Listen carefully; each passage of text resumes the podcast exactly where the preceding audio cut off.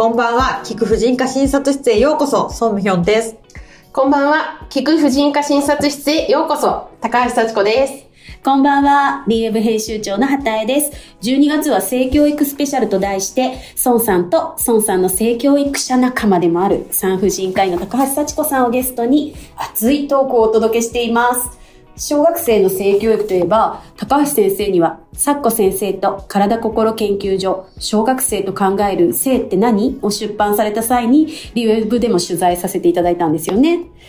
小学生が自分で読める性教育の本、とってもわかりやすくて、私も子供たちが小学生のうちに読ませたかったなと思っていました。えー小学生といっても低学年と第二次成長が始まる、まあ、3、4年生以降かな。だいぶ違うと思うんですけれども、そのあたり、佐子先生、大事なポイントになる年齢っていうのはありますか？はい。あの、性教育は何歳から始めたらいいですかっていう質問には別に何歳でも早け早ければ早いほどいいよって答えてるんですけど、じゃあ何歳までに教え始めた方がいいですかって聞かれたら、やっぱ10歳までにはというふうにお伝えしていますね。うん前回もそのお話ちょっと出たと思うんですけれど、小学4年生と6年生、だいぶ反応が違うってことなんですよね。そうですね。10歳までは、本当にあの、興味で聞いてくれるんですけど、あの、同じ内容でね、性教育の講演会を6年生向けに読んでくれる学校もあるんですが、まあ6年生はすごいやたら緊張していたりだとか、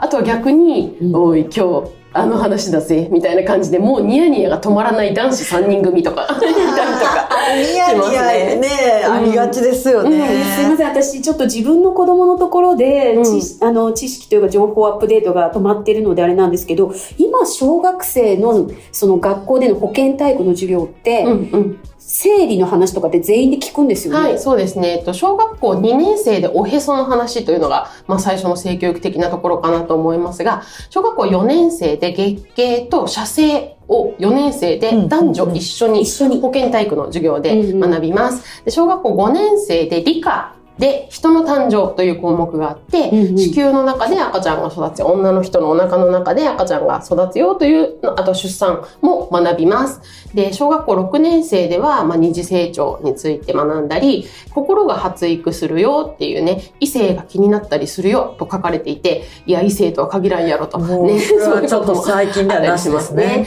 でも中学、あ、そう、中学生の話は今度。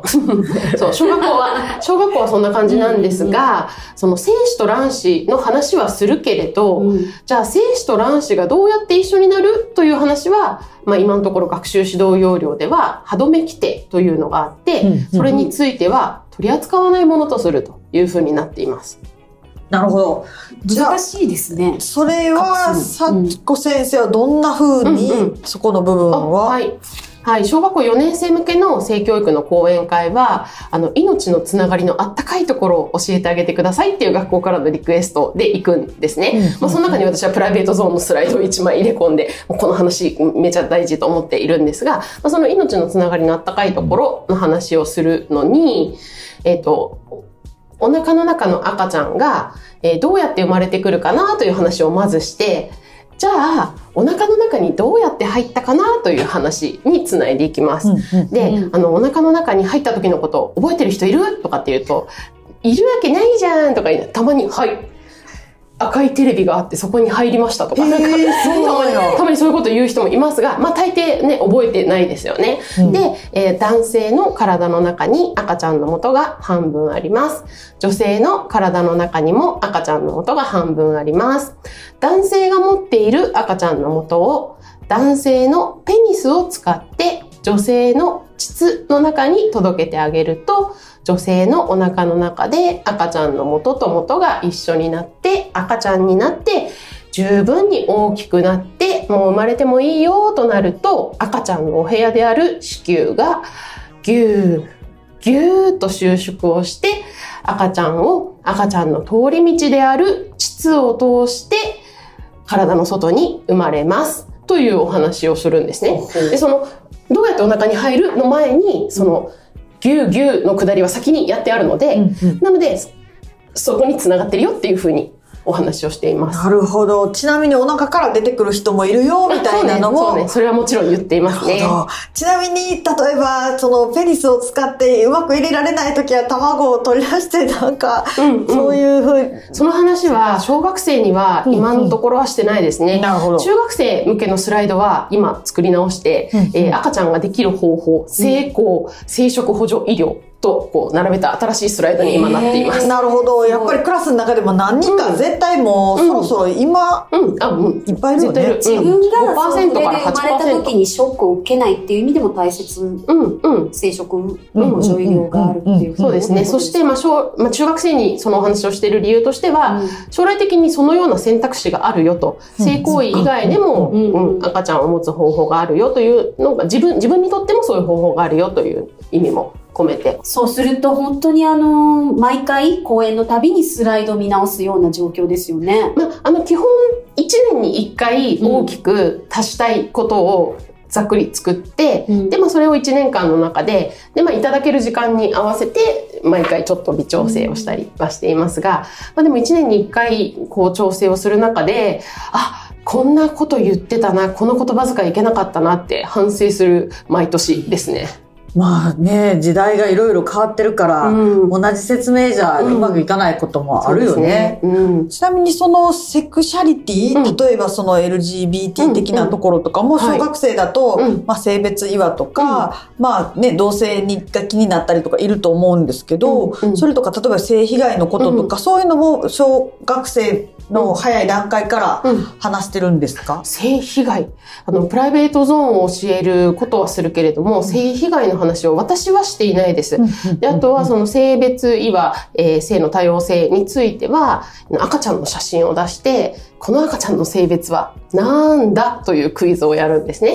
で、あの、まあ、男の子だと思う人はグー、女の子だと思う人はチョキ、どっちかわかんないぞって人はパーであげます。じゃあシンキングタイムって言ってちょっとこうお友達と喋らせて、じゃあせーのって手を上げさせて、あの、ピンクのバンドがついてる赤ちゃんとか、青いバンドがついてる赤ちゃんとかのバージョンがあるんですけど。る赤ちゃんなんや。あの、青い、青い、そうそうそう、うん、服着てる赤ちゃん。その正規は映ってなくて。あ、そうです、そうです、そうです。はい。うん。おむつをしていたりとか、で、ピンクのバンドだったり、青いバンドだったり。で、そのピンクのバンドの時には、もしね、ここにいる人が全員が産婦人科のお医者さんだったら、全員が自信を持ってチョキ、女の子ってあげるんだよ。ここに腕にピンクのバンドがついてるでしょ。でもね、これはおむつを外してみたら、外性器が女の子の形をしているということに過ぎないんだよ。この子の心がこの先男の子っぽく育っていくのか、女の子っぽく育っていくのか、男性を好きになるのか、女性を好きになるのか、それはこの子が自分で決めていくんだよ。まあ、そもそも男っぽい女っぽいってなんだろうね、みたいなことを言っています。なるほど。小学生はまあ、もう私たちはそれをね、今どんどん頑張ってこう、知識としても、あの、感情としてもついていけるようになってきてると思うんですけれども、小学生ってそれを聞いてどんな反応をするんですか？いや、もう子供の方が、うん、うん、素直ですね。うん、そうなん普通に、そうだねっていう感じで。へ あの、この間行った小学校4年生の、あ、5年生でしたね、あそこはね。あの、前の男子3人が、その性別なんだっていうクイズの時に、いやでもほらまだ心はわからないじゃんとかっていうディスカッションをしていて。意識高私が答え言う前からもうその話をしてるぞっていうそんな感じでしたよ。なるほど。まあでも最近コンクールとかも本当に男の子が男の子を好きになる恋愛ドラマも多いし、うん、なんか割とこう男男女5、6人ずつぐらいいたら、そういうセクシャリティを持った人が必ず出てくる感じはあるかも。設定として。うん、うん。なんか、この間、まあ、娘、うち9歳なんですけど、小4の他の子たちと喋ってたら、もうすでになんか、その、同性愛に偏見を持ってる子がいて、そう、なんか、まあ、クラスメートで女の子が女の子好きって言ってて、うん、うわ、キモとか言ってる子がいたけど、うん、うちの子とか、もうかなり小さい頃から、まあ、私のマネージャーがゲイなのもあるし、うん、なんかあの、トランスの友達とかもいるから、なんか全然そういうの普通で、え、別に普通じゃない？みたいなこと言ってて、やっぱり、その、まあ小学生とはいえそこそこの年齢になると、下手をしたらもう偏見を持ってしまってたりするんだなと思って。それってね、家庭環境ですよ、絶対。そうそうなのん、お家でそういう会話が繰り広げられているんですよね、すでにね。うんそれを聞いた子供は、まあそれを、その価値観を受け取ってしまいますから、親御さんが、まあそれじゃ良くないなって思うようだったら、ちょっと家庭での言動にも気をつける必要があるかなと思いますそういう意味ね。で、どんな家庭環境の子でもきちんと知識が得られるように、やっぱり、佐子先生のお話を聞く機会とか、学校ではね、みんなで一緒ね、うん。家庭の性教育っていうのも、まあもちろん大事なんだけど、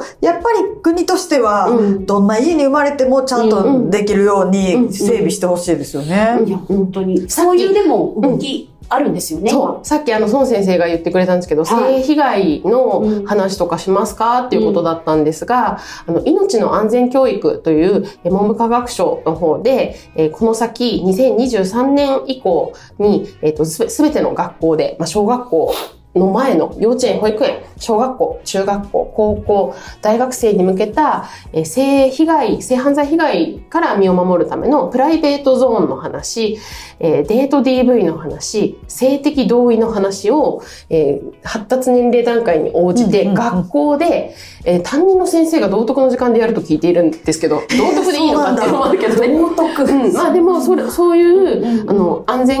安安全教育ってっていうね、呼び方をされていますけれども、まあ、性教育のかけらに見えるものが学校で堂々とできるようになるというのは一つありがたいことで、全ての子供を守るためにはね、でもその、怖いよ、おっかないよから入る脅しの性教育には絶対なってほしくないなと思っていて、あなたの体はとっても大切だよね、という話の後に、